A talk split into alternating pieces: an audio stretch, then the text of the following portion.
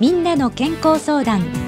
この番組は兵庫県医師会の提供でお送りいたします。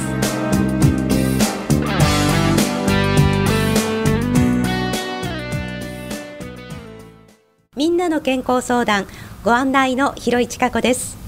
今週は兵庫県医師会の全異性研究委員会委員でいらっしゃいます矢野雄飛先生にお話をお伺いします。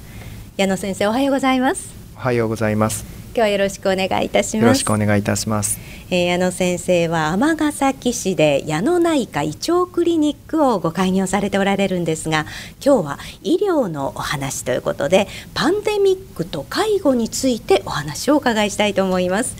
えー、まずじゃあ矢野先生あのコロナ禍ではね多くの高齢者施設でクラスターが発生しましたよね。どういったことが原因として考えられるんでしょうか？介護施設では日常的に介護が必要な高齢者の方が集団で生活をしています。その介護の現場では食事や入浴などマスクを外しての介助が必要な状況や認知症のためマスクをつけたり感染を予防するという考え方自体を理解するのが難しい方も多くおられます。そのため施設内でひとたびコロナ陽性者が発生すると感染が広がりやすい環境にあることが大きな要因の一つと考えられます。じゃあの実際にクラスターが発生した介護施設ではどのような問題が生じましたか？施設内の高齢者に次々と感染するだけでなく介護スタッフや看護師にも感染が広がりました。その中で残されたスタッフは自らの感染にも怯えながら必要不可欠な日々の介護を必死に継続していました。また介護施設はもともと日々の生活を目的とする施設であり医療を行うことが主な目的ではありません。そのためクラスターの発生に伴って施設内で医療的な対応を行うことは十分に想定されていませんでした。ですので次々と発生する感染者や重症化し呼吸状態が悪くなる入所者の対応に現場は大変混乱をいたしました。じゃあの現場の混乱はしばらく続いたんでしょうね。はい。結果的にはですが助けられる命が助けられない事態も発生いたしました。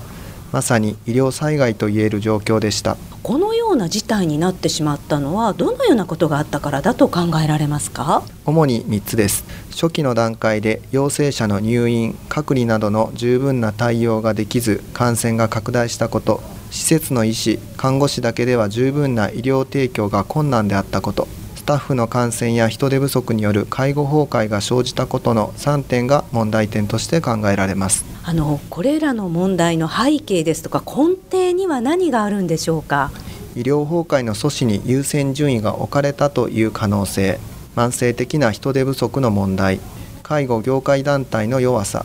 連携不足。これらの問題が考えられます。医療崩壊の阻止に優先順位が置かれたということですけれどもこれはどういうことでしょうか？パンデミック時においてはキャパシティを超える医療需要の高まりに対してトリアージ。つまり選別が実施され医療崩壊を阻止しつつ限られた医療資源で最大効果が発揮されるような対応が都道府県各医療機関で行われました。その結果として高齢者介護などへの配慮が行き渡らなかった可能性がなかったか検証が必要と考えています、うん、あの介護業界の慢性的な人手不足はもうずっと言われていることですよね。その通りです。しかも今回はそれに加えて職員のコロナ感染や濃厚接触者としての隔離対応のためさらに人手が不足し、必要不可欠な介護も行えない状況となりました。特に施設型の介護施設ではこの問題が深刻でした、うん、介護業界団体はなぜ力が弱いんでしょうか？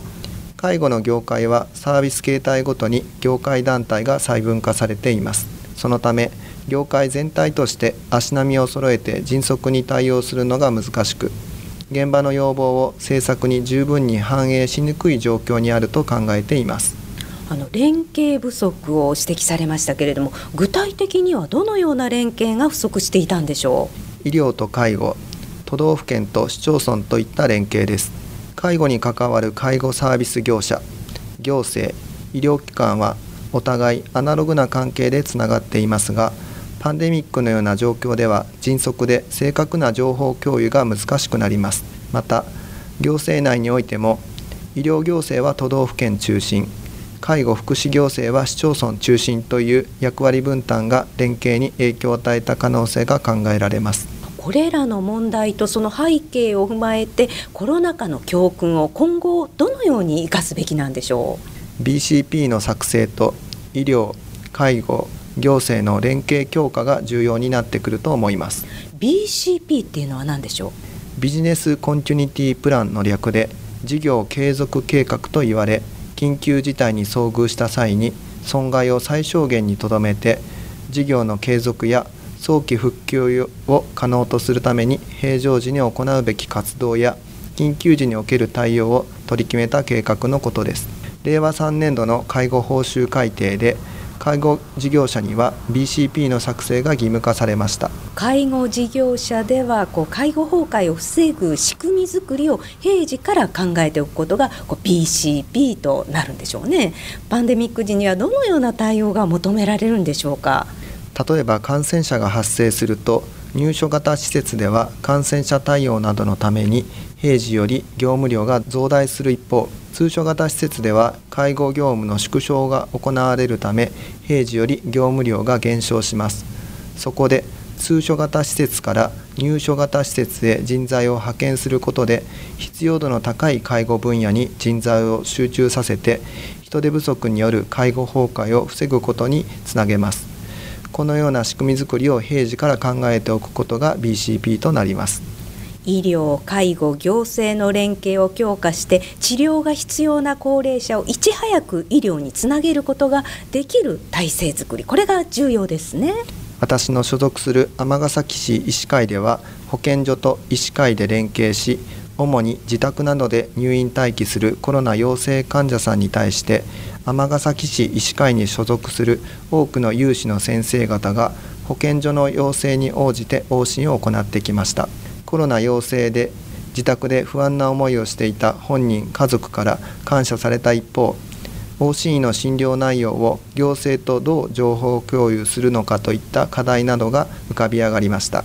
今後は正確で迅速な情報共有の仕組みが不可欠ですので自治体などを主体とした情報共有のためのプラットフォーム作りに平時から取り組むことが必要と思います。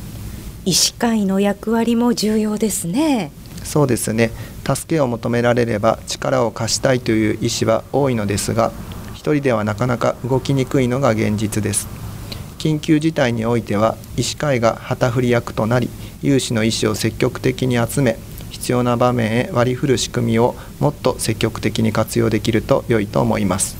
はいわかりました。ありがとうございました。え今週は兵庫県医師会の全医政研究委員会委員でいらっしゃいます。矢野雄飛先生にパンデミックと介護についてお伺いしました。今日はどうもありがとうございました。はいありがとうございました